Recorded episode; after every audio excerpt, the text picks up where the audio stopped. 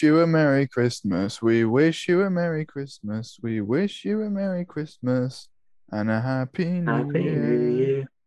Um, Merry Christmas season from the Sound Vision Oh, podcast. I need to put my From the jingle in. Collective. What did she say? I She needs to Something about more her gym gym. membership, I think.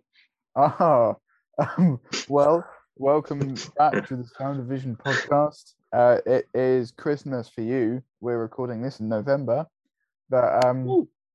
today we are looking at the most Christmassy of Christmas films ever. Uh, David Lowery's The Green Knight. Hooray! Yay. Yeah. Mm. Um, David Lowery couldn't be with us today. Uh, he apologizes, probably. Um, but we wanted to, Wish you a Merry Christmas. yeah. Um, we'll we'll do some news quickly. Some My Christmas earrings. oh, that's Oh. what. That, okay. Who said she had to go get her gym membership? Right. it's Well, it's what it sounded like. Oh, jingle Oh. earrings. I'm glad the the Oh. listeners can hear them too. Maybe. Yeah. Yeah. there we go. They're great. So very, It's very the season for jingling and jangling. absolutely, absolutely. Um. So Treat. with the the news, the news, um, Brighton Film Festival's just finished. When we're recording this, probably it's been like months. It's not news anymore. It's just olds. Yeah, yeah, absolutely. Um, that was some good. There was some good stuff. I saw the Souvenir Part Two yesterday. That's great. Um, that yeah, there's not really much news surrounding that. Just I enjoyed it. Um, and you've got a lot to look forward to. Good for you, Um, Jay. Thanks a lot. Thanks a lot. Um, Dean Stockwell is dead. Don't laugh. was- Don't laugh. was so abrupt. So that's good, Jay. Oh yeah, guess what? Person's also dead. Um, yep. That, well, there's the in memoriam section. Um, Who? Dean Stockwell. You've seen Blue Velvet. You've seen Oh, Paris, right. Texas. He was So that was um, the candy-colored clown they call the Sandman. Is is that guy? What, Benicio del Toro?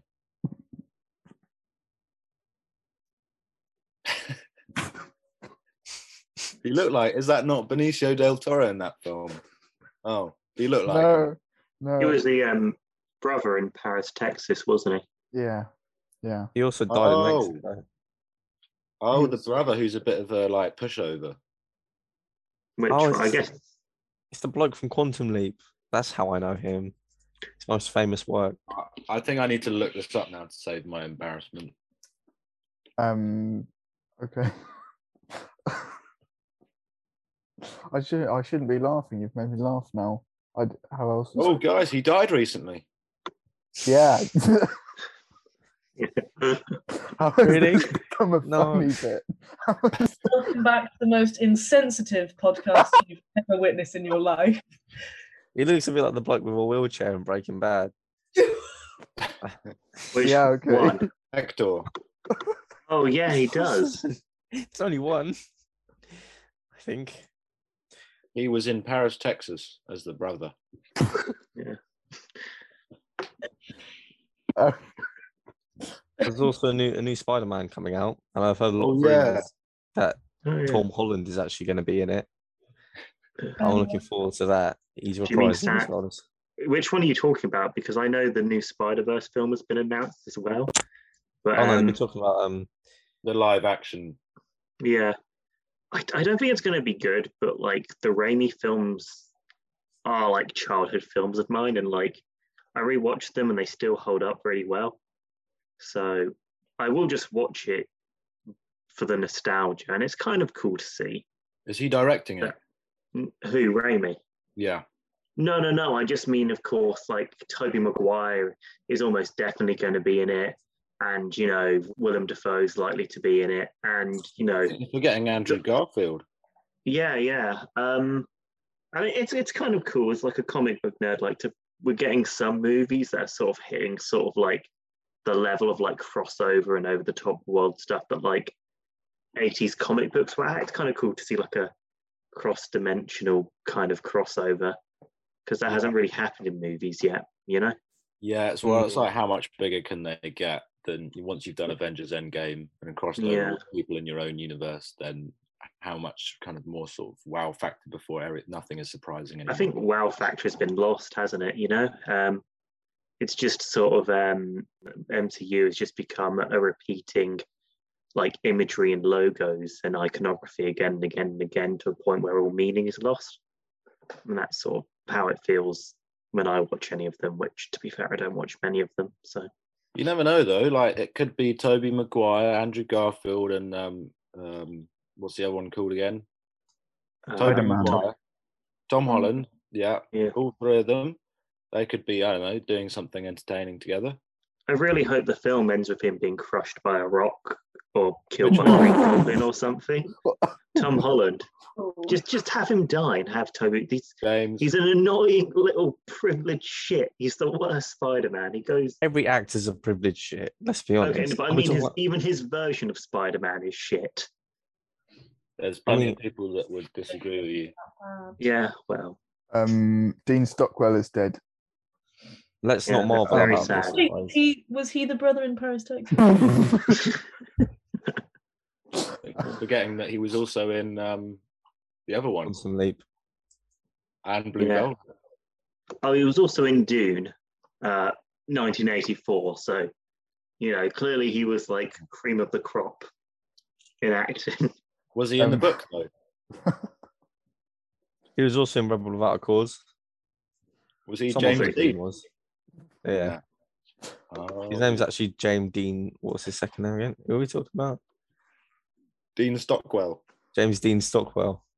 He was also in um, Beverly Hill Cop, Beverly Hills Cop 2. It's like that conspiracy theory where James Dean died and became Dean Stockwell. Dean Stockwell. Yeah. It's like Oh, that he was conspiracy theory. Who did he become now that he's also died as Dean Stockwell? Um, Jackson. Dead. the singer of Weezer. Have you seen that conspiracy theory that Kurt Cobain is actually the singer of Weezer? Oh man. it's a real thing. Well, Could this become an episode know. about Weezer? I've never heard them before, but I think we could do it. Yeah. Oh, you'd love them. Um, moving on. Steve He's. McQueen. Steve McQueen has a new film. He's announced called Blitz. We don't know anything about it, but I used to think that Oh. Steve McQueen was Steve McQueen. Steve McQueen. What Lightning McQueen? um, I know you mean the classic um, The older 70s Steve. actor. I, I thought that Steve McQueen was like Clint Eastwood, so actor in his younger oh years right, yes. turned old, wrinkly director making. But then I was like, wow, he's so progressive on race. On what? race. And Oh. then made sense when it turned out it was actually a middle-aged uh, black guy from London. yeah. I don't know where he's from. All I'm getting from that is um, thank God Clint Eastwood has never been given a film on slavery. Mm. I'm no James. You know what? I'm sure he would do an amazing, really heartfelt, and I'm pretty sure he's done some films. I'm sure he would play a great slave owner. True, true. Yeah, yeah. Almost as good as John Wayne. Final going back to news. Just want to say Steve Um, McQueen's phenomenal. I think we didn't give him the respect he deserves. One of the best directors of our time. I you think know? he's a very great director. Final bit of news I've got is that it's a bit of a fun story. I don't know how many of you know about the Jodorowsky's Dune, um, and Mm. how that was supposed to be the big ten-hour film. Didn't get made, um, Mm. But all of the all of the um, concept art, all of the developments for that went into a comic that he made called The Incals. That has just been announced as being adapted into a film by Taika Waititi. Um, so They're making a film. Is it based on June or not? It's not. It's based on it's based on comics that was based on the concept art for Dune. So it's Oh, okay. big, mad. Um, I think it's supposed to be about people saving the universe. Um, I don't know much about it, but I feel like I now want to go and read those comics because they look fairly odd. and interesting. Um, I think he's done a fair bit of other comic work in the past as well. With quite with a few. He might have done something with Stan Lee, I think. yeah, I'm pretty sure he's done comics. I think that was in just he had lots of this stuff and knew he liked writing comics. So Yeah, I'm gonna make that. double check. You are our Um, comics guy, James. You need to. That's it. He did a decent amount of work with French surrealist sci-fi comic artist Moebius. That's it. And that's he's quite he was quite a spiritual filmmaker. You've probably seen some of his stuff here and there. Um, I mean, good mix. I haven't actually seen any of his stuff, but his art it seems to fit with it. It's quite kind of spiritual without like any obvious meaning straight away, which I've only watched about half the Holy Mountain, but that seems to be the vibe I get from him. All right. I just googled Dune, and the fourth article that came up was think twice before having sex on a dune. And it's nothing to do with the film. Should we talk about the Green Knight? Yeah, Yeah. I need to hear about this article first, I think. let's Why face shouldn't it. you? I'm not hot right convinced. now. you can read it yourself. It does look quite interesting. Okay. Um, And that that'll be our recommended reading. We had that yeah. at the end Yeah. of the video. I mean, podcast, whatever. Remember Oh. AO5 kids? You have to put quotations into your essays. And Yeah, this is a good article to follow from. yeah. Uh, Does critical anything like that happen in um, Dune? Either Lynch's or Bill Villeneuve's version. I haven't seen either of them yet. What sex Yeah, on a there's these- dune?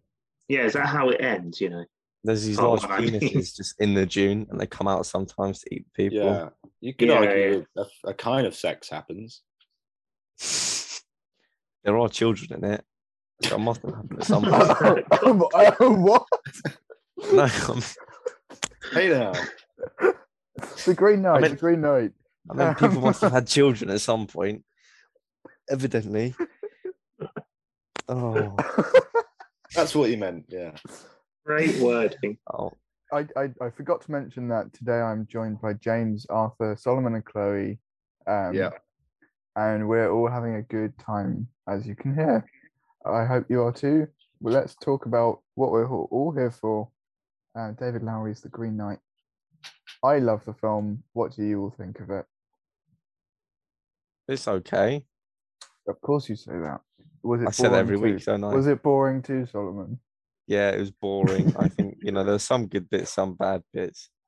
No, I, I thought I thought it was a good film visually, but there were some parts which weren't as good as I was expecting because I didn't know what I was expecting when I went in. I didn't really realize it would be a weird film. I thought it'd be kind of normal, and it wasn't. Really? I'm always the exact opposite.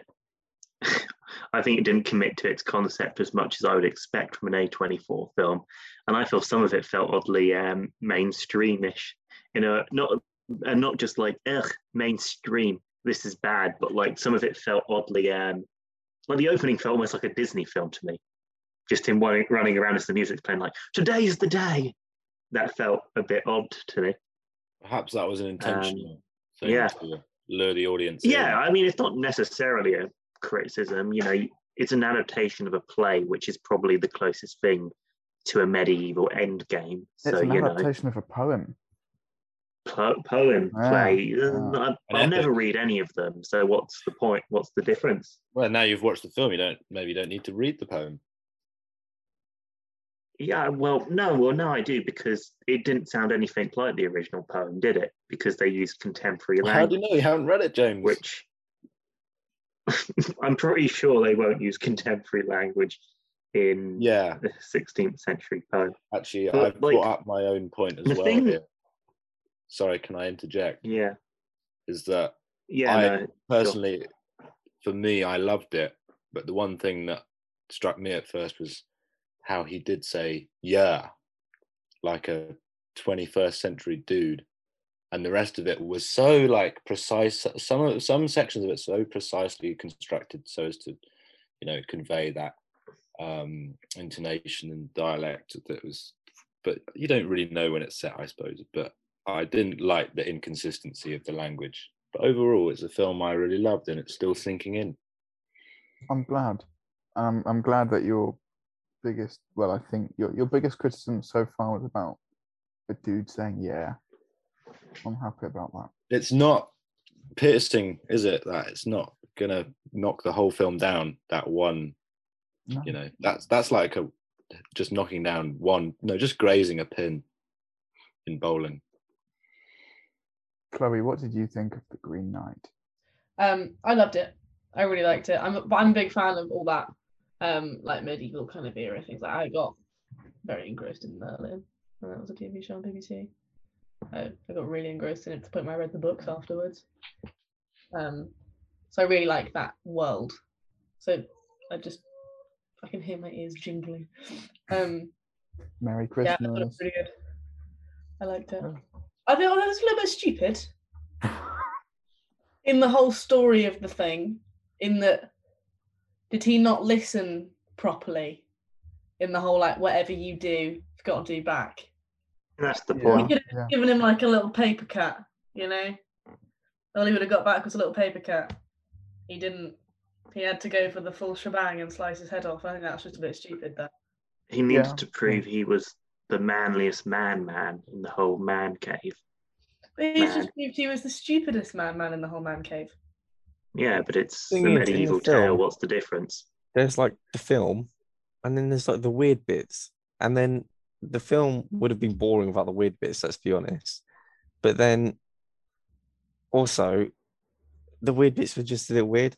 And I feel like I'd watched it on a day where I had I'd been working all day. I'd been working seven o'clock in the morning till like four, and then I wanted to unwind and just watch like a film. And the trailer made it look. I can't remember off the top of my head, but I think the trailer made it look pretty normal. So we we're watching it, and then I think it's when he got to the house by the lake, and then there's like the girl, and he started, and, and all this stuff started happening. I was like, what is going on? And I really wanted someone just to sit back and relax and sort of understand. I couldn't understand it, and I was like, what is going on? So I feel like if I watched it another time, because I'd want to see it in the cinema again, I'd watch it when I'm very into watching a film and understanding it. But when I watched it, I was just like, what is going on? I don't understand. And then he is at the towards the end when he goes to that house and meets the bloke who like hospices him. And I, I that's the part I started getting tired at because I didn't really I wasn't really following it that much. And so Mm. But earlier you said you woke up at a pivotal moment. I did wake up at well, it was around the pivotal moment when he um he had a bit of a happy accident and It was all very pivotal. Lots of yeah. yeah. And then he had the the belt. And then I thought the best bit was probably the sequence, like right at the end before he got his head chopped off. And it was showing everything that could have happened Yeah, or would have yeah. happened. Yeah. Is it is it could have or would have? Should have. Mm. Yeah. And that's exactly the point. I didn't care. I just wanted to be told what it was, but instead I had to think. That really annoyed me. Oh, But only we have you only then. It doesn't annoy me now. I'm glad we I have you here to bring us back down to earth. That's good. I had the exact opposite, oddly, because I um I did a double bill the day I saw Green Knight, and I started with No Time to Die, and after that I was just like, please, Jesus Christ, give me a fucking film that doesn't think I have an IQ of five and doesn't explain everything to me and isn't just made by a fucking spreadsheet. So I think that was the perfect context to see Green Knight in, you know, and I, I do like it. I want to say I do now realize my first comment about oh the language could sound really pedantic. And like I don't think I'm more talking about maybe why I didn't like it as much as you guys and that might change in context but kind of like it's A24 you know my favorite film from theirs is um The Lighthouse. And what I really love about that is the language and I'm not sure if it's 100% accurate but it feels to be researched and built on something and just that language puts me really into that world like no other film does and I can definitely see the argument of maybe David Lowery is making a point about how, you know, the poems of, you know, old that maybe we see as higher culture in some way fits in with a lot of the art of modern days that we perceive as lower culture, or at least that's what I got out of it. So maybe there's a point for having the kind of Marvel-esque characters and the Disney-esque editing for some of the scenes and the contemporary language. But for me, I kind of knowing it was based on like a medieval poem, I was really hoping to see the characters talk in this language and it just all be so grandiose and over the top because I guess that's kind of oddly enough, like sometimes I like melodrama and sometimes I don't. But if the characters are speaking in a really grandiose language, I quite under the right They context can like lot? that. Is it just Huh? me? or Did they not do a lot of grandiose speaking, um, very sort of Mm. matters? I don't. It still saying? felt very contemporary from I my feel the- perspective. The But comment maybe about that's just me A20 not picking up on it, you know, and being a dumbass. the comment about A24, like, I swear A24 are only the distributors of the film. So not all That's the films true. they're not like I understand that they try all the films you watch by A24 you sort of know it's by them. But that doesn't mean they have to be incredibly like quirky or really weird and mind bending. Because there are probably films that they made which aren't, but I can't think of one right now.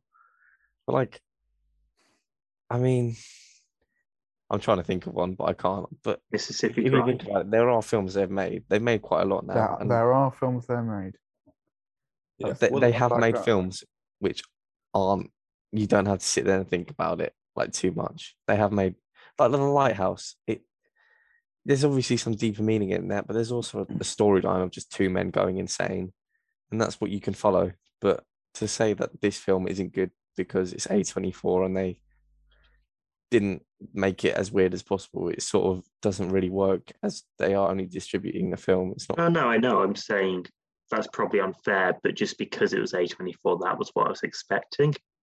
And also just knowing David Lowery has done stuff like 10 minute one shots of people eating pies, I would expect him to really be dedicated to the language in a way that made the film ununderstandable, and I was here for it. I quite enjoyed the fact that it wasn't all ye old language, and because I, I and we'll get into it later, I think, but the interp- my interpretation of it is a very moral, timeless message, timeless story of a mother saying to her son in in let's be honest, an extremely violent, quite mean way you've got to live your life your own way and with courage. Should we And- and explain what the plot of the film before we go? Sorry, I don't mean to interrupt you. I just think it might be better to explain how the mother teaches him that before we. I guess, Explain our we- yeah, I guess so. Um, Sorry, I don't mean to interrupt. I was just thinking. but I think it's it's like Solomon was saying. It's not entirely straightforward. Yes, there's a journey from A to B, but it's one of those ones that I think you have to decide what A is and what B is, and what course is A or A and a half if you want, and where B sits in relation to A. It's it's not a very straightforward film, despite it being about a journey. So, what what's your interpretation of it? Uh, mine. Yeah, Yeah, I might just explain for those who haven't seen the film. Basically, his mother does a spell, and watch this is it. If you haven't seen it, watch it. It's on Okay. Amazon Prime, but it was better in Uh, the cinema. Just saying. yeah, but I think um, you should also- watch it before you um listen to this. I don't know. I think my description will be about on par with David Lowery's vision. But um, basically, you know, this big uh, kid, you know, he's wants to go on an adventure and be impressive and all of that. And he's at King Arthur's table on Christmas, and he talks to King Arthur. Arthur and his mother does a spell, and this wooden creature knight thing comes in, and he challenges him to a du- anyone to a duel who's brave enough to face him. Uh, this main character decides to, and the whole thing is, you shall have my axe um, for a year um, if you shall win a duel. But um, the rule is, you know, whoever fights me, whatever blow you give me, whether a slight cut or, you know, having my arm ripped off or whatever, um, you shall return. You know, the person fought me shall trek with the axe in a year's time and meet me on Christmas Day to have the blow repeated. And um, because this main character seems to be the smartest character in movie history, he decides to fucking decapitate him. Um, and then a year goes by, and he sort of is like, "Does that really have to happen?" And King Arthur is like, "Yes." and then he's on, you know, a merry adventure where he think he finds the true realises it meaning of As Christmas soon as it and happens. meets a bunch of friends. I think know? he knew. I think it was more that the fact that the Green Knight knelt down in such a way as to have him be, be, be beheaded. Yeah, I think he Yeah. believed if he beheaded him, he would be dead. So how could he do it to him? But of course, um, yes, trees can live being beheaded. Yeah. I see. uh, that would make sense if he just thought that I've killed the beast and he can't get me. But it's still Yeah, yeah. foolish. Oh yeah, but I think that's the point. I mean, Jay, I remember when we talked, you said you saw you sort of saw the ending about him actually learning a moral. I didn't necessarily like the ending as much because I thought the story was about how a lot of morals given by authority figures and a lot of stories we tell are just sort of made up or or just sort of I'm trying to think how to say this without sounding cynical, but I kind of you know, I feel all these stories about noble kings and lords and stuff like that. It's bourgeoisie propaganda. So I was kind of taking that interpretation of it, of these kind of stories we say and these traditions we follow just because we want to feel like we're important or powerful instead. You know what I mean? And I almost saw the film as a farce. Like, you know, he did nothing but cut a guy's head off or creature's head off, and he was praised as a hero because on Christmas Day people were bored and they wanted to see someone do something. And I guess what he did was be the big manly man and cut this defenseless creature's head off. And then it's literally like, you shall come over, you know, you shall trek uh, for about five days and politely have your head cut off. You shall bring the axe, which we clearly haven't used for a year, which has been no. And I thought a big point of the film is he wanted to do it because he thought he was big and he thought it would make him great. And like the first few journeys, he feels like there's nothing. He, he meets a lot of characters on the way. And I think the first person he meets is that other kid who wants to be a great hero and ambushes him and steals the axe. And I think when this, that film happened, first I want to say about that scene, I genuinely thought the film might start following that kid who stole the axe after that. Because like I was like, is this going to be about how once you take the axe, the mission becomes yours? And it's just going to be people dying and taking it. So like the film did achieve a rare thing of making me actually scared for a main character, not even halfway through it. But then, you know, that happened. And I think even during that scene, there's still this feeling that it's still his mission. He has no choice about it. Then he meets the woman, you know, who was killed by another soldier and he finds her head. Because of that, he finds the axe. And during that, he's trying to bargain with her, like, could you help me out? But there's still this implication that he has to meet the knight. And then when he meets the final kind of people, this guy says, Oh, when I see you again. And to me, that's the film starting to say he doesn't actually have to do this. There's the possibility that all along, you know, he's had agency and it's his choice, you know, and he has the freedom to, you know, not see this as a noble mission and to not pointlessly do this and just live a happy life. So I kind of saw it more of a film about the kind of farcical nature of a lot of the stories that we've used to prop up heroes, you know. But yeah, that's just my What do you mean by that? The farcical stories used to prop up heroes. I don't know. I'm trying to think out of. I just think you know most stories around King Arthur, they were BS and they were just kind of almost propaganda about kind of European excellence, just like a lot of stories and myths and stuff. And I just feel like it was maybe point out our obsession with greatness and kind of how a lot of the time they're pointless tasks that are just about being seen as big. I don't know. I, I kind of had it when I was watching it. I've I've kind of lost it, but um, I think I know what you might be trying to say in that people feel a need to prove themselves, and heroes are generally defined by the tasks that they um, complete. So, like Hercules, um, Yeah. the 10 tasks that he did, and that to be a hero, you have to go out and slay things, and you know, Yeah, Uh, yeah. and Like, I think, you know, King Arthur, that was the time when, you know, I think a lot, what this kind of reminded me of was, of course, you know, Arthurian tales, but also like, remind me of a lot of the legends that the Romans and the Greeks told them about themselves. And of course, all their legends came down to all of society was saved or made or protected by this one glorious individual. And maybe there wasn't much consideration for art about the ordinary and the day to day and the value of just living a simple good life or you know um and i guess i, I don't know what i'm saying. I'm just um i just i don't know. I guess i just don't find there to be much truth in stories like that. So i didn't kind of like the idea that this film said there was a truth to that tale i kind of more like the idea that he just needed to do this to feel something and create a fake legend that would make him seem important when really he didn't do anything, you know? And I almost felt some of the film was implying everyone before him had did that, and that most stories of greatness is just stuff we do to justify um, the power of others. Because I mean, around the time this play would, this poem would have been popular, would have been the time that kings were arguing divine right of kings. You know, oh, I deserve to rule over you and oppress you because God has pointed me as, you know, the the guy who is in charge of you naturally because of my blood. So maybe in that context, yeah. Maybe in that context, what? That's maybe in that con the context of putting in that time made me more feel like not want to really believe in that there was actually a point to his task. So to summarize, you think that the film is about him doing something pointless and everyone bigs him up um, when really there's what is it good that he did nothing? I, I'm, yeah, I, I'm not just thinking about how like He did do something, didn't he? cultures and people create narratives to make themselves seem more powerful. That's more what I saw it about, you know, about kind of European excellent kind of tales and stuff like that. That's what I related his journey to, you know. I think his journey was pointless to an extent.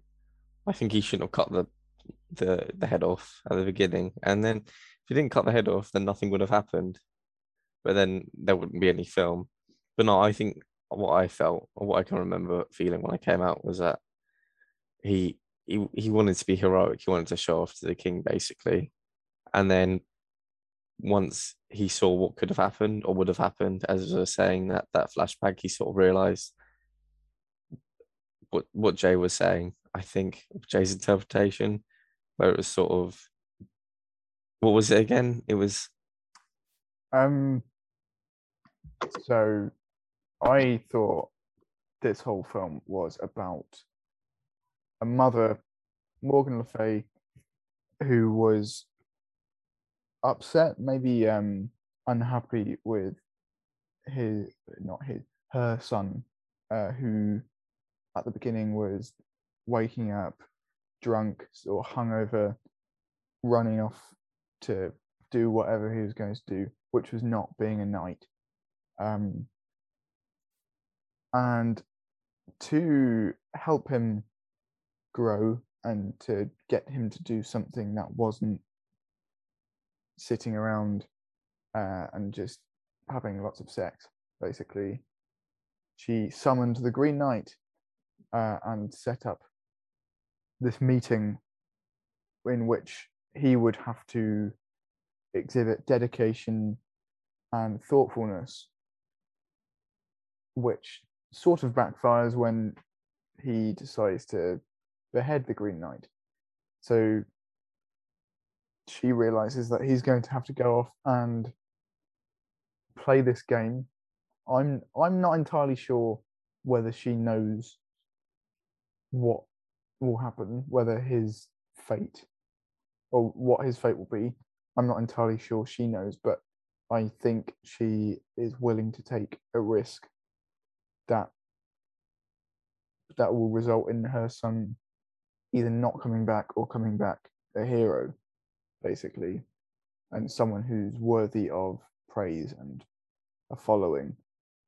And so he sets off, and we see her put a blindfold on when she's summoning uh, the Green Knight, and the blindfold turns up again, and uh, at the house, which is full of temptations for him, such as the lady, uh, as her character's called, who's played by the same person who plays his girlfriend Essel. There's also that whole there's the deal that's sort of similar to the knight's deal, and anything that you're given here, um, you give back to me.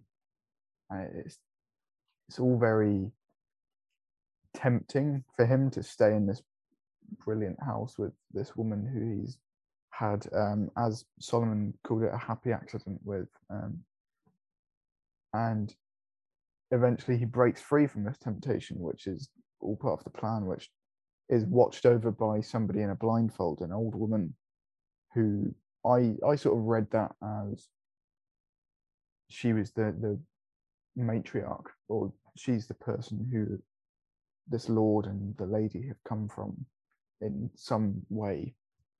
And after he leaves, he he moves on, goes to the Green Chapel, which uh, it he the, the Green Knight. Sorry, there's I don't know whether you noticed. It would be interesting to see whether anyone else noticed it, but his face sort of morphs into Morgan Le Fay's and the King's, and I think even his at one point.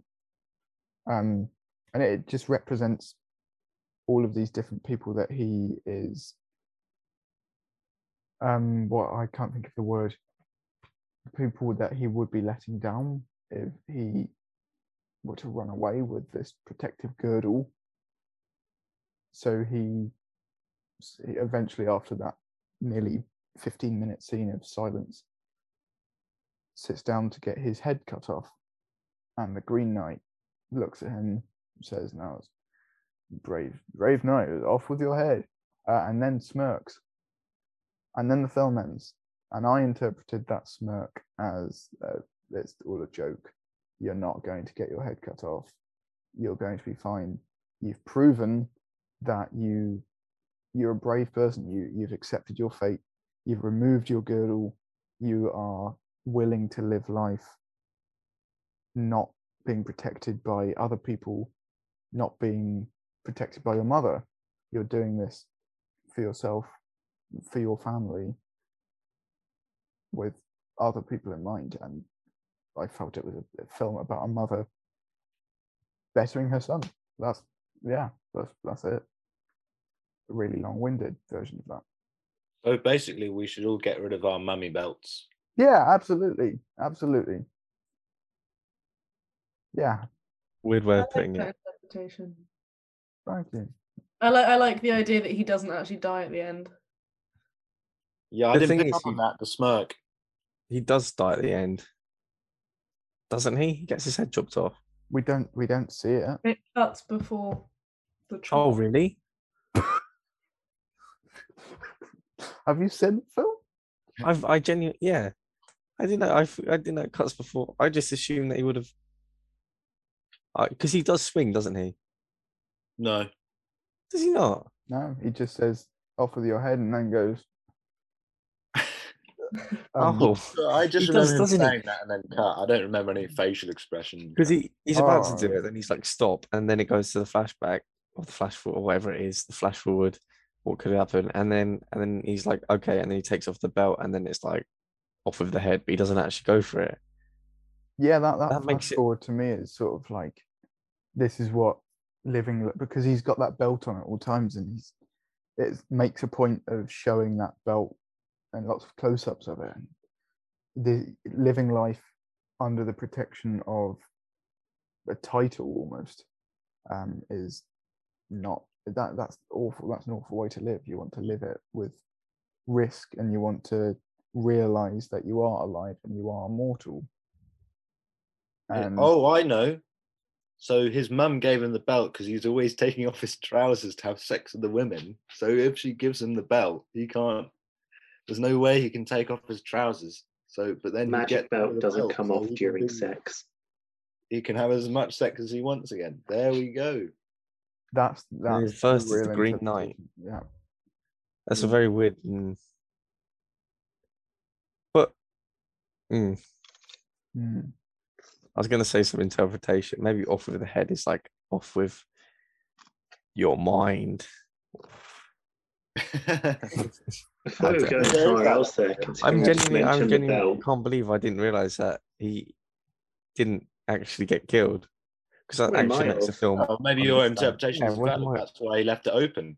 Yeah, it, it leaves an open interpretation. I guess I always just interpreted that he just got, got killed. He just got his head chopped off, and that was the end.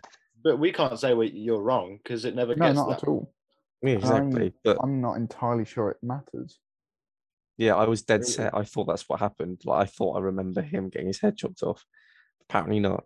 Even if he Only didn't I've- give the Green Knight a paper cut, it would still be a story about dedication, even if they cut before he got given a paper cut. and the Mm, fact that he was going to get his head cut off is It adds more weight to it, doesn't it? Really. absolutely yeah.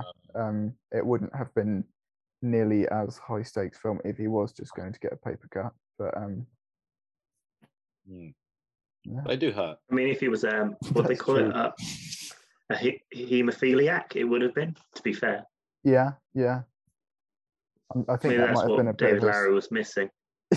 yeah, a strange thing to build into a, a medieval. if you think of it, the he is a um he is made of wood. So if you think about it, wood, paper, they're sort of the same thing. It's kind of like slicing a human with skin, isn't it? Because Oh no, because he survived being decapitated. I don't think that would happen to any if of it us. was a paper cut, then giving him a paper cut might be like, oh no, this is really weird. You're cutting me with my own skin, and then he would have been really disturbed. They never said paper cut. It was just a cut. It just said a small cut. There was no. Oh, I cut. thought, I thought someone said paper cut. I, I, I was Someone saying definitely said paper paper cut cut a minute ago. that's a small wound, but It's a um, misquote, I think. Oh yeah, small. wound, Yeah, yeah, I agree But- with you, Jay. Um, I think that your interpretation is probably in line with mine, which is still probably developing, having only seen this film today at the time of recording. Um, but I don't know. I also thought that you could interpret it as being about accepting death and that to live his life, he had to just accept that he would die. that Yeah. if he yeah, did not accept that truth, then he would always be, I don't know, restrained by the belt. Maybe that's some symbol of restraint. Um, but also, here's a, another interpretation. You know, when the camera spin around, spins around, and he's and he's on the floor, he's being bound up by yeah, those yeah, those uh, By what- Barry. those those rough types. Um, yes, those no ne'er do gooders, and um, then it pans around, and he's a skeleton. mm, And that's that that's that classic moment in the film where it's like it could have all ended there and it's all just his death dream. I don't think you agree with that, but you know, I don't. Maybe want to that him that he didn't get beheaded.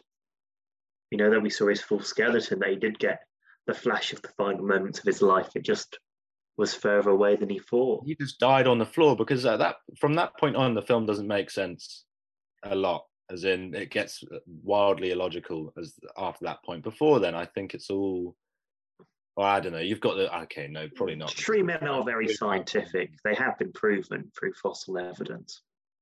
You know, no one here is denying the existence of tree men, are they? it's it's tricky because the whole thing is set up as a myth right at the beginning you know when they're saying they're whispering Yeah, about the yeah. position of him on fire um I had a quote that the first line of the film um, struck me, especially rewatching it with my interpretation is look, see a world that holds more wonders since any that the world was born. I think that's the whole quote. I I was writing that down whilst another line was being spoken. So but that that sort of as you're saying, not or seeing the world for what it is whilst you're alive without but with death being there it's it's, it's a what do we think the giant naked people? Drug trip. He was still feeling the effects of that mushroom. The fox had someone was fine so i mean god he must lightweight. It made the fox talk arthur.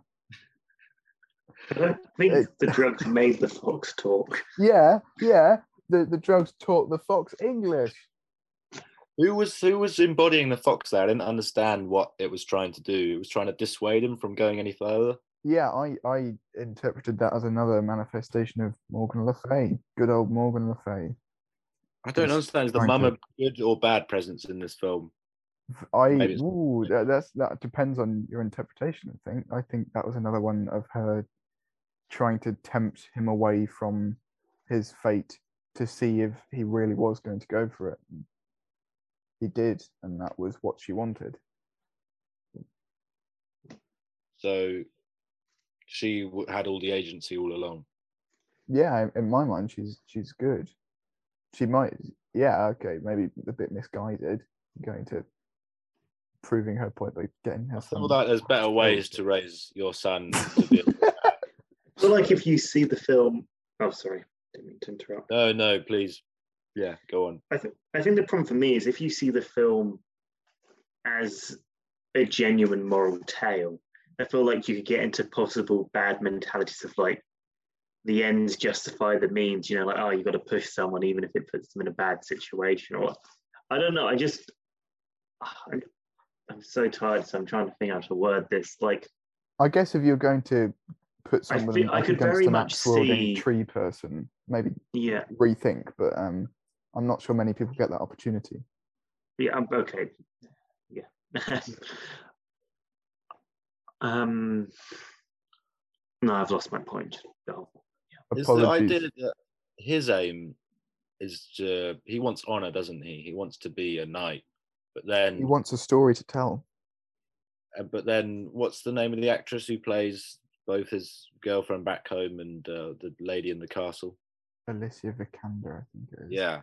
Probably. Then Alicia. Vikander sits on him and then says, You're no knight. So is the whole film him having to prove to the female um, presences in his life that he is a big, strong man?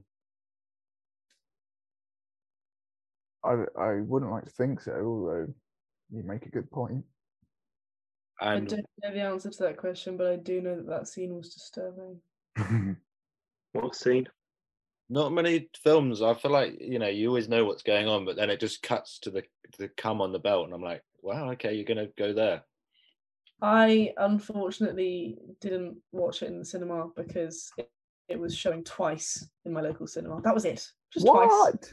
Um, because I'm in the arse end of Cornwall.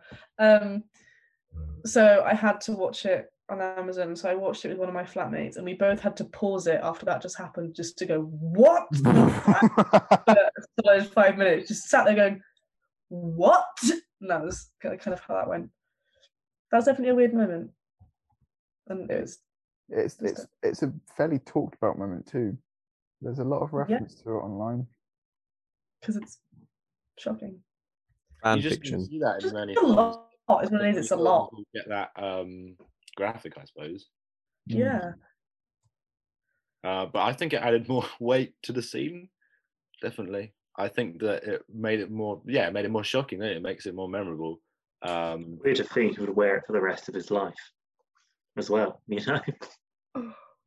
well, you could just dip it in the river. I mean, you know, Give it a Yeah. wash. It in the river. It it probably like you know, you also see he never takes the belt off, so it probably happens, you know, for us that yeah, fifteen the that belt five stays minute- on during sex. So, Yeah, yeah, magic belt stays on. So yeah, but that was his problem. He needed to take the belt off. yeah. That's And that's give it a whole point. wash. He was keeping his his mother's presence with him the whole time, which is quite disturbing when you think. Maybe about he it. was asking the Green Knight to wash the belt. He wasn't taking it off. Maybe he thought if the Green Knight thought this was a sex thing for him, he would feel too awkward and stop it. Maybe that was the plan, you know? And that's why he was kneeling down. Yeah. Yeah, yeah. Maybe he was just No, really I don't like this interpretation. Just- Just before the knife goes, oh yes, and then the Green Knight just leaves. It's like, yeah, we'll ever keep the axe. Fine. It's a great way to get a second date if you you know do all that thing with the um, chopping off your head and then you know you got to see me next year. So It's really the story about just a little hermit who's nervous to meet his boyfriend for the second time this Christmas. yeah, because he opens his eyes and sees him waiting there, and he just closes them again. He, he just doesn't know how to express himself. You know, we've all been there, awkward little situations. You know, like don't know how to communicate, got the times wrong, say you're going to behead them instead of just saying "I love you." We've all been hold there. on, hold on, hold on. So the Off Green with Knight, your the Green. Knight enters the hall and says that Dev Patel's character Gawain has to return the blow. Um, one year henceforth, and, Yeah. Off with your head now. and that's why he goes. Maybe he meant in the Green start Chapel. off with head now. It's all there. It's all there. Because- yeah, it's- Maybe it's the one point of the film where they actually started speaking Old English and they were like, off with head, meaning start off. Oh, we've sorted the code. David Lowery. You've done it again. I mean, I've heard the original poem's pretty gay, so you know. I did post a link to the original poem in the chat, in the original chat. I can find it again though. to me, like um, he wanted it to get it on with um, you know, the the Lord um, Edgerton's character, um, because when he gave him a kiss, he was very much for it. But then he said, uh, "What do you say?" Unhand me, in a very sort of you know, unhand me, but don't sort of way. Or maybe that's I don't know. So many different interpretations to take. Yeah. But some are evidently wrong, or just definitely wrong. Because I think it was building up to Edgerton basically beating the shit out of him because he'd had sex with his wife. But then it turned out he had a crush on him. Was it his wife? It's a really short poem. I thought it was his. I thought it was his daughter. I thought they were both manifestations of Morgan Le Fay or her creations, so it didn't really matter to me. So uh, yeah, maybe that was just an interpretation to get around. They all liked to stroke each other's faces, didn't they? Yeah, yeah. it was a very um. s- I'm not saying that. I'm not uttering that line. It entered my mouth, and I thought, no, not going with that. Yeah. What episode are we now? What number is this? I 69. Sorry. Um, I think it's probably twelve, maybe. Episode 12. Yeah. Could be wrong. Could be wrong. I think um, we've done three episodes since Requiem for a Dream, right? So whatever number that is, add three. Oh, maybe it's thirteen. Maybe it's the unlucky one. What have we done since Requiem for a Dream? Um, Sorry, we missed you. And Mulholland Drive. Were Go they both listen on Monday? them. No, Monday? Last Wednesday. They, Oh, they were in the past. They were in the past. What did you guys think of that whole um suddenly it turned out that he had a crush on him? Do you because I thinking about that now that almost seems a bit cheap that they just des- he decided to just quickly throw that in there or was it actually a um I don't know. I good- am pretty sure there's a bit more to it in the poem. I haven't read that, but I'm sure I have read someone has said that there's a bit more to it, or it's based off of a bit more in the poem. Um, but I'm, I think it was again more of that deal, that weird promise that was semi what the Green Knight was. You give to me anything you receive. And I think it was just another test of dedication. I didn't really read loads into it. Mm. I, I think maybe I suppose when you have a film that is this pompous, and this is the thing about this film, it is very, very pompous. And Mm. my mu- I was watching it with my mum, and she said, uh, "Oh, Arthur, this film's very up its own arse, isn't it?" Um, we need her on the podcast. but a lot of a lot of films that have a lot of quality, they just are very serious. But I don't know. There's some points in this that were quite funny as well. I can't, but I couldn't tell if it was Lowery sort of being self-aware because he must know what a kind of pompous tale it is, especially since he's adapting it. Yeah. I think But um, modest. yeah, some bits were funny, Yeah, there was some. but not intentionally. I don't think. Um, I didn't love the ending montage, to be honest. Wha- Oh, what? don't know it did seem a bit sort of um yeah that seemed like the most pretentious part of the film for me the flash forward um all the sort of no, him not talking at all just those long staring moments of him looking and you know he's older now and oh you've got to uh, interpret this by looking at it visually now uh, from the story um yeah i feel like that's more of a personal preference part for me. But um I don't know. I, I was almost just expecting it to end there, but then when it went back, then that kind of wrapped it up a bit more. Um I don't know. It just seems straight. He just suddenly turned into a douchebag, basically. Yeah. Still wearing his his Hey, come on. belt. Yeah. what can't this mummy belt do? What does this mummy belt do? It was it was a belt of protection. Um, so it was supposed to protect him from. Ah, it's a film about Yeah. protect. Always wear it. He he did he did, and that didn't lead to very good. Maybe mm, maybe that's not a, a great message. Don't wear. David Lowery, that's propaganda. Oh come on! It is no. He's definitely putting loads of stuff about sex in this film on purpose. Isn't it? One of the quotes I remember coming out from him before it was released was it was something along the lines of I I didn't want to shy away from lust something Mm. similar. Um so there we go. Do we know what kind of a man David Lowery is in the whole, you know, romance department? What? No, do we know? I'm, Because you know, I'm not sure what you're asking because you've just asked me something. come on, Jay, you must know.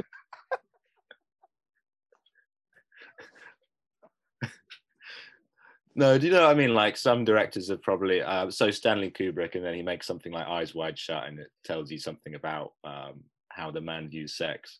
Um, because I don't know, that film is probably I haven't seen actually, but from what I heard, It's, it, you're right. It's it's very sexist. It's very um, uh, women are out to get us.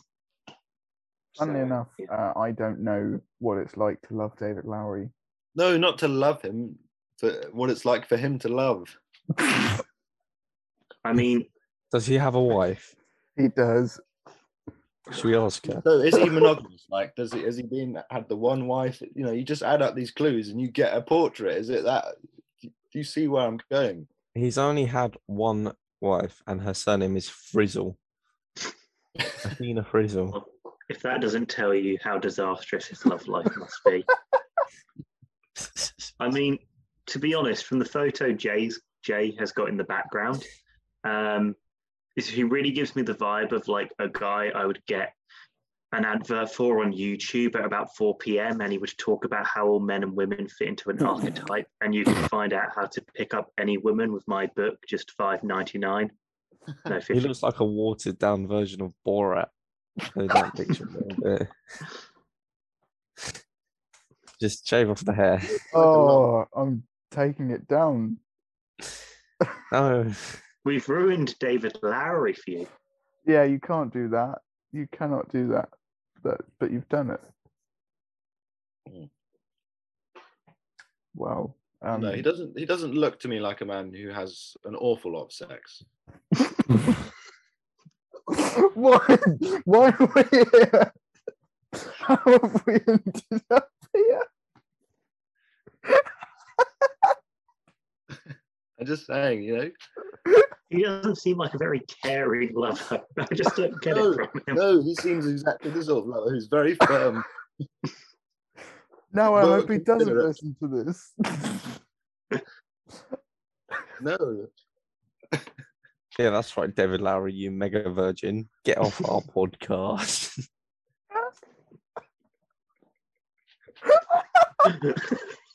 what? What's going on? Ugh.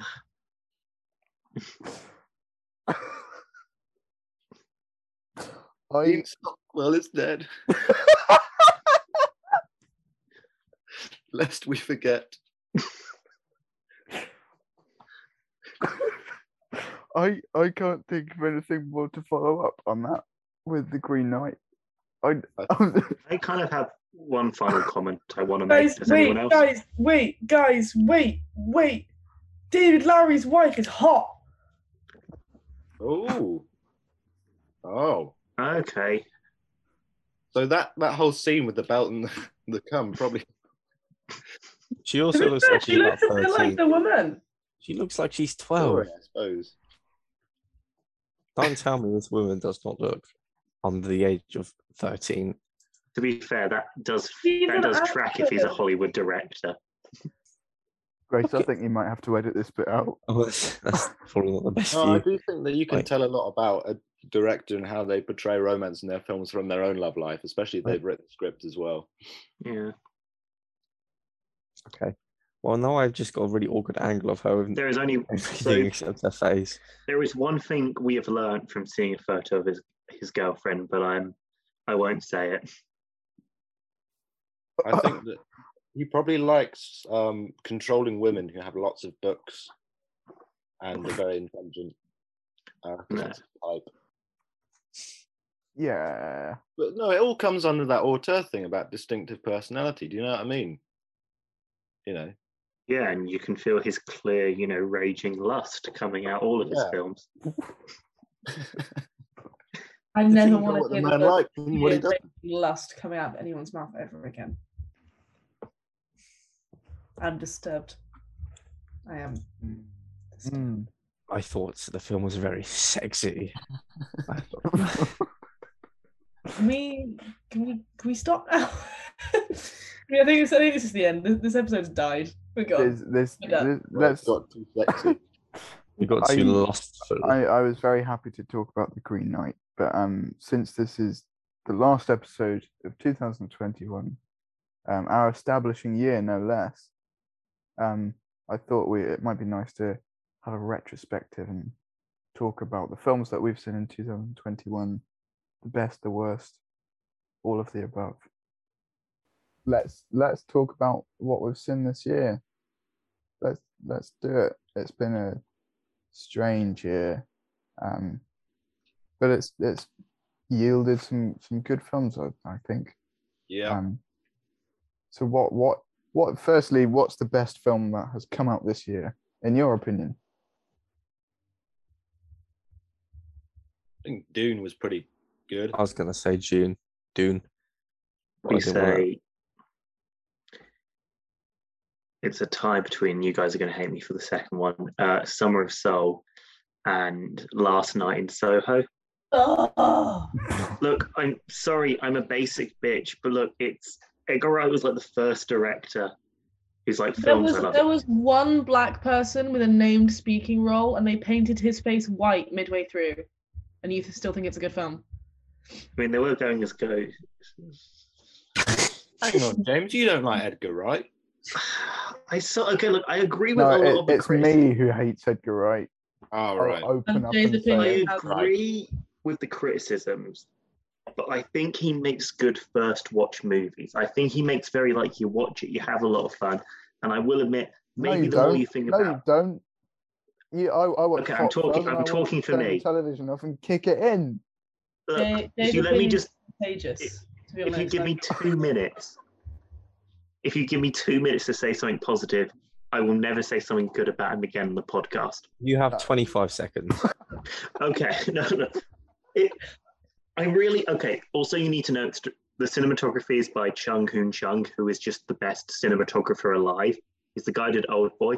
When I literally saw that, I literally leapt out of my seat. So I'm just going to put that out there. But like, Wow. Edgar Wright, he makes not necessarily phenomenal films, but like they're technically competent and they're fun. Stop that, Solomon. And they just they just have a good point. And like, I think like I get the criticisms. I get that there could be problems with it, but the way I see it is, it's like, say a studio had this idea for this very sort of almost generic, like low budget exploitation 60s horror film. Say you got the basic plot for that, and then it was given to a team who are a lot more talented than it deserved. And like, say what you will about Edgar Wright, he's at least got good technical, competent filmmaking. And like, it's not necessarily the most genius filmmaking, but in terms of just films you want to see in the cinema, like he makes just great cinema films. I think in the terms of just it's so over the top, and the filmmaking's like not necessarily mind blowing, but it's just fun and it's enjoyable. And I just, I did really like it. I thought the cinematography was exciting. I thought like the acting was very good, and I thought it really. I felt a lot of our inspiration from like old Hitchcock and Argentos and just like exploitation cinema, but like with just a level of budget and oh, just like a cinematographer so great that like none of those directors ever had. And I think it took a quite I feel like it took a genre that stereotypically wasn't great politically and well, you could still read politically problematic stuff in it. I think as a whole, it had a more socially conscious message. And like, I'm not sure if I'll think that again. I might watch it a second time and kind of think it's crap, but to me, just like I think it's the most fun I've had in the cinema all year, and I was lost in it, and that's never going to change. And um, Summer of Soul is just amazing. That's a great documentary. Felt like I was at that concert. I would recommend watching that. Well, Yeah. James, last nine so only gets 3.6 on Letterboxd, so I'm gonna disagree. Can I can I rip into last night in Soho now? Yeah, yeah, yeah. Please, Yeah, please, yeah. please. Okay, I've mentioned the painting the one black character white. Uh, also, the dialogue was so bad, it felt like I was watching a play. And every other person that I've spoken to that watched it so far, other than you, has said, "Oh, you're so right. It did feel like I was watching a play." Um, And well, it's a film, not a play. so, what film? That's such a limited way to look at art. Like, art is going to be inspired by the previous art before. It's fine to have exaggerated elements. I mean, the cinematography and the lighting is not very. It's very over the top. So it's fine to have acting that feels a bit play-like, in my opinion. However, however, Mhm. however, in a film such as an Edgar Wright film, a lot of it is so based in fantasy that if you're not a passive spectator, it does ruin the film. So if you're sat there going, hmm "This feels like a play," If you Yeah. if you realise what you're watching, if you're is not shit, immersed in it, it's going to be if you're shit. not immersed in it, it's not right. Really? I I thought it wasn't. I thought it was. Are you saying there's nothing to it besides like a basic fantasy of like, oh, what if this was this?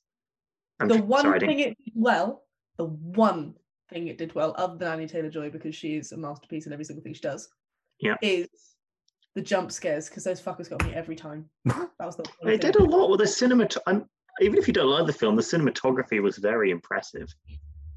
James. Yeah? What was the cinematography like? Huh?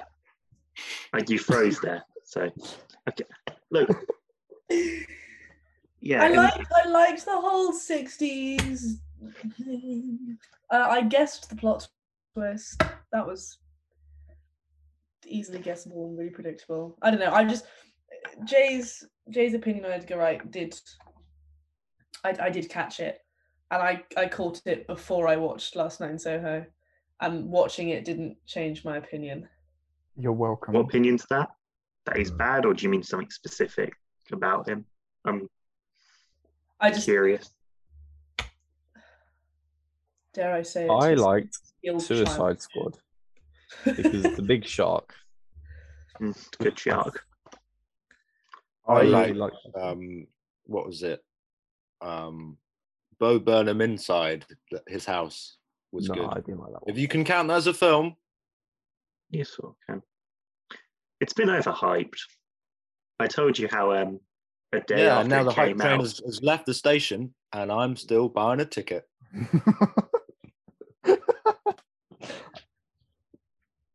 I think it was a very close tie for me uh, on what my favourite film that came out this year was. Uh, and surprisingly, I didn't choose my favourite director because I would normally have said Wes Anderson for anything and forever and ever I'll follow him. Amen. Um, but I've actually thought that The Sound of Metal was Oh, I was wow. gonna say okay. it was an impressive was film. for me. you Yeah. know. I think when you throw away that whole why didn't he wear better protection for his ears? He's so silly for becoming deaf and um, becoming deaf. But um, I wasn't on that episode. I don't think. Who made that excuse? it's a well constructed film. Kitty did, I think. Kitty, that's just stupid. I bet Kitty's at the concert she's at tonight, and she's got absolutely no earplugs or headphones Exactly. That's Exactly. what a lot of Can't musicians say- like. Can't see them going, I didn't like this film. You should have worn earplugs so we didn't go deaf. I haven't seen it yet. I really want to see it. really really good film and not just for the actual story which is very good the performance is incredible the cinematography is great um and yeah the sound editing is by far the best sound editing i've ever seen in a film ever I just think it was a solid film. I, I don't think I liked it as much as Chloe. I just think that people didn't give it maybe enough credit as it was due that uh, you know being released at a time where you couldn't go see it in the cinema or you know had to wait and most people saw it at home that actually it was a very impressive film technically Yeah. and Yeah. with the performances Technically, it also came out two years ago, according to Google.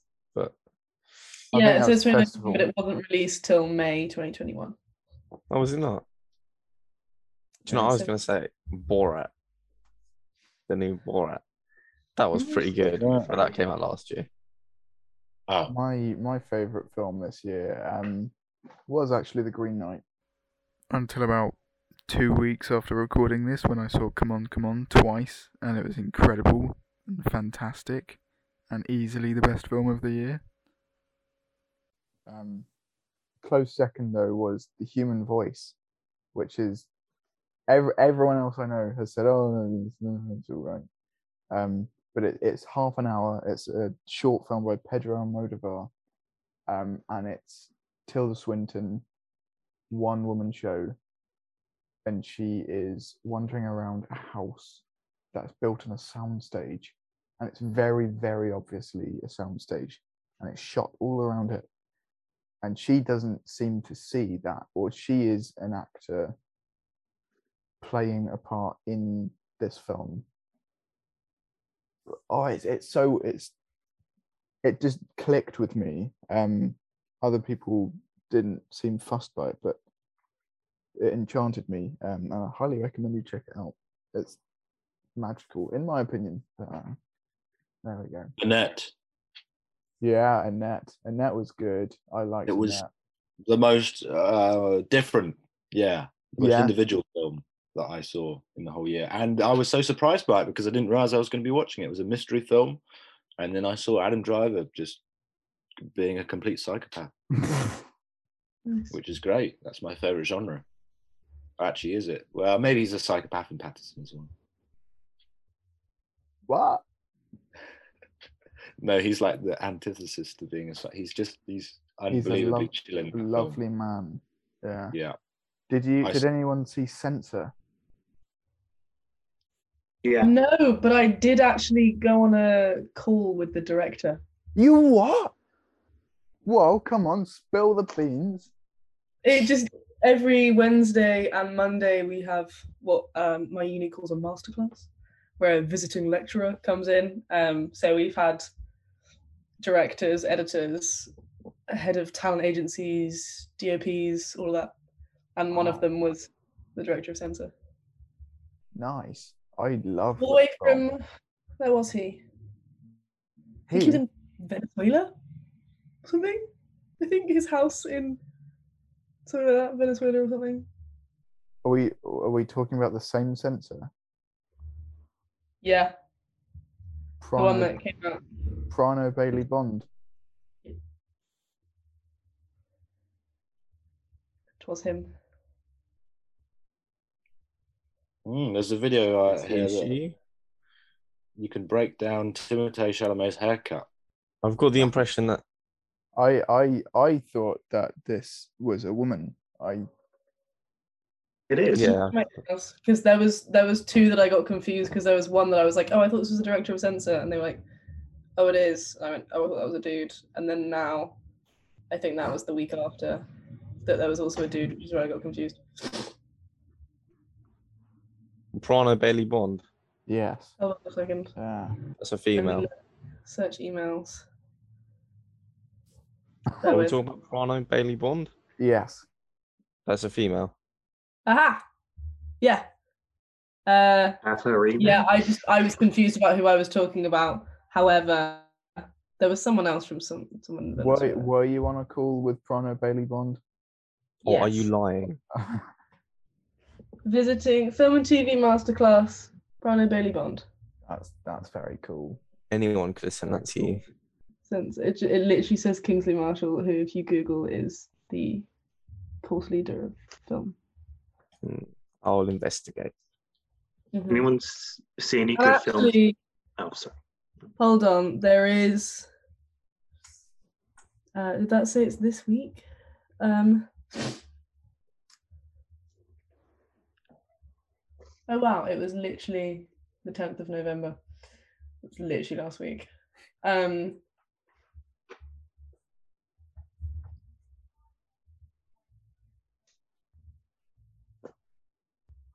they send out the videos of it. So if I find a way to have the video of it, I'll send it to you guys if I can.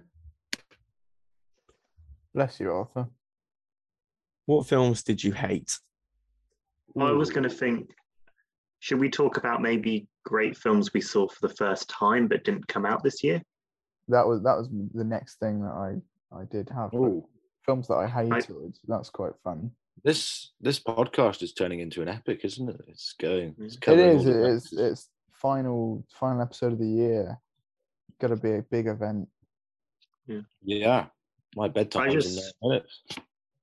I just I can literally just run through them right now. If no one else wants to, I have a few What final film- films I want to films that you- recommend. that you hated. No, that I loved Oh right, what that you watched for the first time this year. this. Yeah, yeah. Just what um I think I, this is almost I've mentioned this on our second episode, Lupin the Third, Castle of Cagliostro. Yeah. That's just the um, most fun I've had in a film in years, like pure joy. Um, and also, I didn't go on my phone during it, which is a rare feat. Oh wow. Um, Tree of Life didn't go on my phone during it. That's a rare feat. La Haine didn't go on my phone during it. Happy Together, yeah, that was really good. Um, the rest of um, his stuff Oh, didn't he hold up, his this point. No, no, that was in the cinema. You know, Oh, so, so I did go on my phone on, on it, of course. Um, Well, you could have though. You just turned down the brightness and kind of subtly. Yeah. Sort of, no, I didn't. not I I do that. 'cause Yeah, um, and- believe in that. and Klute. Um, that's a really good film. I used to, yeah, I used to have a rule. I used to, well, Joe, I said, I used to have a rule that no actor should method act because it always ends up crap. I think the rule should now just be no male actor should method act because uh, Jane Fonda just one of the best performances I've seen all year in that. So yeah, I just want to recommend those. You know, um, if anyone's interested in seeing some older films. I think yeah, there- there's been a lot of film, really good films I've watched for the first time this year. Um, Stop Making Sense um, was one of them. That's that's done endless amount of good for me. It's been like that one that I've, I'm feeling so awful, and I discovered it when I was feeling properly awful. Um, and I've watched it eight times this year. Uh, just as Only uh, eight. yeah, only eight. Uh, a lightweight. Uh, I'm going to watch it every day next year. Yeah, Uh, I probably could. eight. Probably could. But um, what else? Uh, Only Lovers Left Alive. I've discovered the whole of Jim Jarmusch's films this year, thanks to Arthur Frost. Um, Oh, yeah. I think that was a voyage of your own, but thank you for suggesting that I was the one who, um, you know, cast off your little boat into Well, the Jim Jarmusch Sea of. You you were one of nine people who said I would enjoy it. I would enjoy Jim Jarmusch's films, and Yeah. lo and behold, I love them all. So That's an accurate way to describe me as one of nine people. yeah, yeah, yeah, yeah.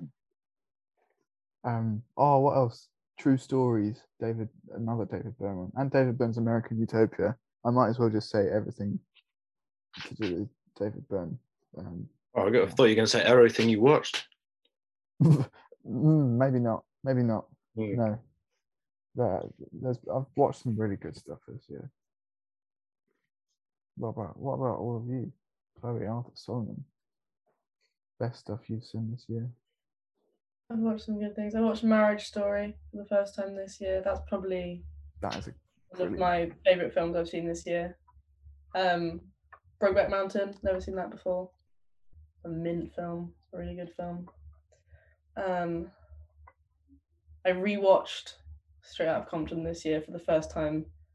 I watched it again for the first time in like at least six years, and it's still one of my favourite films. Yeah, I can't really think. I, I've seen so many films that I can't think of what's good and what I haven't seen and what I have seen. Pedro Almodovar, I will agree with you on his good filmmaking. I watched All About My Mother last week, actually. Very good film. Yeah. That's kind of all I have to give on that one. I think for me, when I watched Aguirre, the wrath of the, or the wrath or the wrath of God when I had COVID. That was a very special, delirious moment. Um, yeah, because I was feeling quite nauseous at that time, and that film almost, you know, it reflected my state of mind. But it was just so impressive as well. It was a very cool film, and I love the fact that they're just trudging through the jungle on a, such a low budget and still managing to make something that held up even now. And um, it was it was the best kind of film for me. That's very impressive, good performances, but then also funny in an almost ironic way that's teetering on the edge of purpose of being on purpose, but always just kind of not quite. Um, yeah, that was a five star film. Um, I did like Paterson, but then also I almost I was a bit I couldn't give that five stars. There was something sli- ever so slightly off about it. Um, it would need a rewatch. Barton Fink, that's the other film that I just loved because of how crazy and mental it is. Fair enough. And also John Goodman. He's Have very you- good. Have you watched no. Night on Earth yet?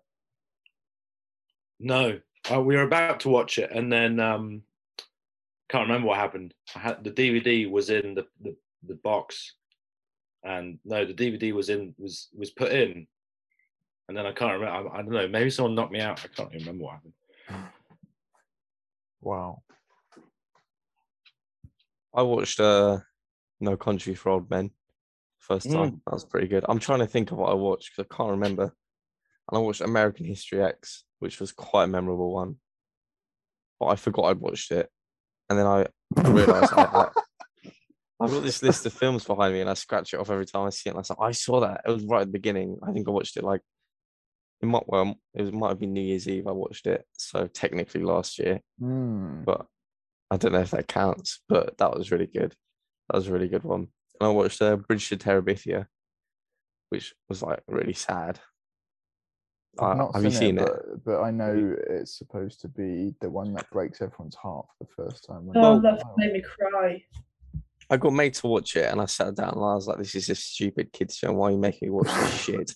And then, um, and then, and then uh, was, it was my girlfriend. She was like, "You got to watch it. You got to watch it. It's like my childhood film. I like it so much." And I was just making fun of it. And then the girl dies. I'm like, "What?" And I get really sad. And I, the only other film that makes me sad is like Toy Story 3. So for a film to make me feel that emotion, it's pretty. It's, it's not funny. Toy Story 3 is a very sad film. And I watch I've every seen- year. I haven't seen Toy Story 3 since it came out. Wow. It's an emotional one. I think I hated it as a kid for some reason, and so I've never seen it since. I don't know. That somehow that doesn't surprise me, James. I I was always, you know, a cynic. You know, first film I ever saw was an emo, and my first words were, Oh, "How can he speak? This is a fish.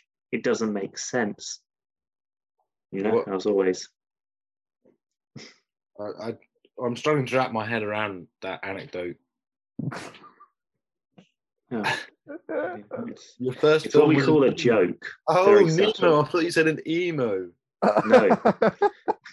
Finding Nemo. I was Finding like, what was you saying? He was an emo? Ah, okay, yeah. Yeah. No, that makes more sense, even though the idea of a young James being put off by the fact that the fish could talk. I was always this pretentious. Yes. Are you saying that you didn't like it when the fox talked in this film?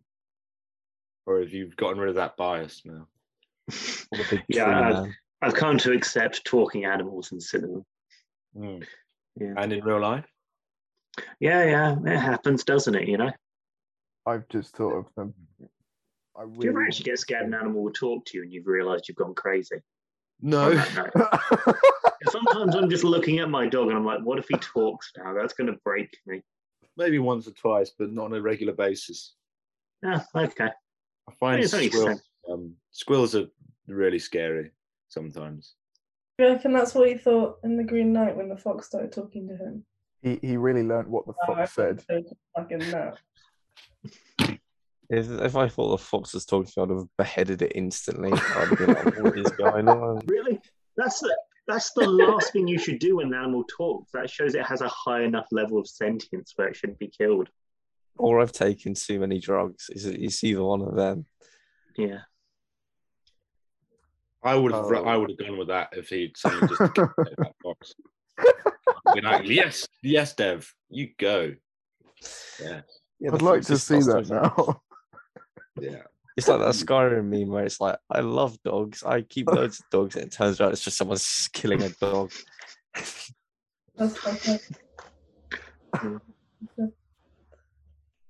Well, I, I think we've we've we've reached an end point now.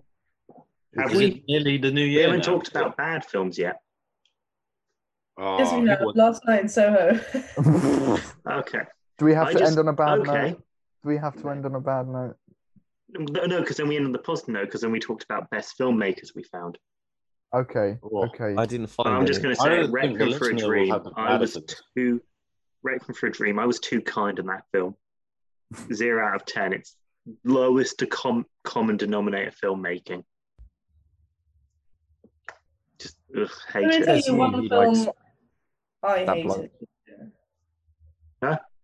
One film I hated this year. Go on. Adaptation. It's shite. What film? Interesting. Yeah. Dog shite. Adaptation. It's got Nicolas Cage in it. I'm sorry, the man. Oh, from that- shit. I know I James. James adores that film. No, no, no. I did.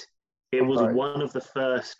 But here's the thing. I this was around the same time I liked Scott Pilgrim. I rewatched it, and I still like it, but I've reevaluated some elements of it. And it's what don't you like about? it? I'm very curious to hear this. I don't like Nicolas Cage. It's a good Okay. actor. the the character development was so poor that I didn't care when one of them died. Um, also, the character development was so poor that I actually disliked the characters. Um, specifically, the one who specifically the Charlie Kaufman character. He just pissed me off. He, just, he was just annoying. Okay. He was he was just so pathetic. Like everything in my life is going wrong. I can't do anything right. It was just pathetic. Don't you think that's the point? I think Yeah, I Charlie gonna- that's the Kaufman made a film for people who liked art films to make fun of people that liked art films. Because I watched it when I was at a really pretentious point in filmmaking. I was like, I What yesterday? like, yes, yeah, yeah. No, but like I watched it at a time where I was just even worse than this. And like I saw when the first time I watched it, I took it fully seriously. I was like, oh wow, it's and then the more I watched it, I realized it's a film that's saying stop caring about making art films, stop caring about what your films are, just make films, enjoy them. And like that's kind of what I like about it. I took it more seriously first time I watched it. And the more I watched it, I kind of realized it's parodying those attitudes. So I get what you're saying, but like I think that's part I- of the point. You know, I think part of it is about this filmmaker who's obsessed with making a great film that doesn't fit into the structures and reevaluates life. But then, literally, at one point in the film, a screenplay writer tells him, you know, interesting stuff happens all the time in the world. Why the fuck would you not want to make an interesting film where people don't learn something? And then, even in the end of his film, is him saying, oh, they say you shouldn't use voiceover. Well, who cares? It feels right for me. So I feel like it's almost an anti pretentious filmmaker film. I can appreciate that, and I can appreciate the thought process behind that theory, and I can appreciate the theory itself. However, I just I, I didn't like it. it it's That's not it's enough. not my style of film. It just I can't watch Elf because the character pisses me off too much. There's just something about annoying, whiny, the world's going wrong for me characters that I just can't stand, and that's just one of them. And also, I really just don't like Nicolas Cage. He he weirds me out. I I watched Scott Pilgrim vs. the World this year. Say no more. Yep, don't need to. Actually, I like that. I film. know, I thought it was good fun. Can we move on to the filmmakers? Oh, but I haven't said what films I didn't like. Okay. It was the ones that earlier in the project that we were doing that Jay and Callum made me watch. I thought they were a bit underwhelming. But you know what? I enjoyed being on the the um the chat shows. So it was all made up for in the end. I'm, I'm glad. Actually, Um, no, I, I'm being too vague with that. Um, I no, thought don't didn't. say it. Okay, I won't say which ones, even though that's the point of this. Okay, you can say it. um, I didn't like the film that is of me where I this where I talk about the films that I don't like. There we go. I I didn't like the film of me saying that I didn't like Ain't Them Bodies Saints. Oh, okay. But it was do you have so there was I oh the worst film I watched actually on a quality level uh was the the Private Life of Sherlock Holmes. I'm not if don't if you haven't heard of it, don't worry, don't watch it. Okay. I think that, I've heard that was an inspiration on the Moffat version. So that's a reason to avoid it, I guess. Yes. Actually Fury was quite bad as well. I watched The Um, Cutting Room. That was shot locally. That was terrible. Um, yeah, really. Sorry if the director's listening, which I doubt it is, but um, it was awful. Yeah. Oh, I watched um Man with a Movie Camera today, actually. Um Ooh. and I slept. Oh, oh, oh, okay. Mm, it's, Um, it's quite a nice sleepy film. I honestly I slept for at least half an hour and I slept so hard that I was dreaming in my lecture. So sorry, yeah, I should clarify. Man with a Movie Camera I watched in the lecture. Um and I just slept the whole way through it. Well, um, Well, I hate I hate to end on a, a bad note. So quick, very very quickly, some of your favorite filmmakers you discovered this year. Quick fire. David Lowery. David Lowery. David Lowery. Oh, although I David discovered him last year, but David Lowery anyway. Yeah. yeah, I'd like discovering Jay. Thank you. Thank you. He, well, re, no, maybe rediscovering because I already sort of discovered him in late 2020. But you know, I just don't want to be like everyone else and say David Lowery. Yeah. David Lynch. And I want to actually say thanks, Jay, because I checked out some of his work, didn't get it. And then this year we had to watch Eraserhead. And then also, I was just talking about Lynch, got me to check out Twin Peaks. And I finally get Lynch. So he's, Yeah. I count it like, Yeah. I really do love his films. And I think it's interesting. He's a case of like a director, his work is already done. It doesn't seem like he'll make a film again. You know, his whole work mm. is done. And I'm sort of finding this already complete, brilliant artist. But I also want to say Pra- Prano Bailey Bond, she's almost the exact opposite. I don't even think Censor was that great, but I think she's going to make something phenomenal soon. So, like, opposite ends, you know, Master, who's already done his work, and hopefully soon to be legend of filmmaking, you know? Yeah. Mine this year were Jim Jarmusch, Joanna Hogg, and um, Michael Haneke. There we go. Yeah. Yeah. Well, um, thank you. Right, we've got less than a minute to wrap this up, but um, happy Christmas. Um, we hope you have a very nice one, or you've had a very nice one. Um, we'll see you next year for Who Killed Captain Alex. I think is our Yeah. New Year's Yes. special. And then We're going to be Yeah. drunk. We're going to be drunk, smashed uh, off our heads. Like, Oh, yeah. Every drug you've ever heard of will be on. we'll really get the ball yeah. rolling. happy Christmas.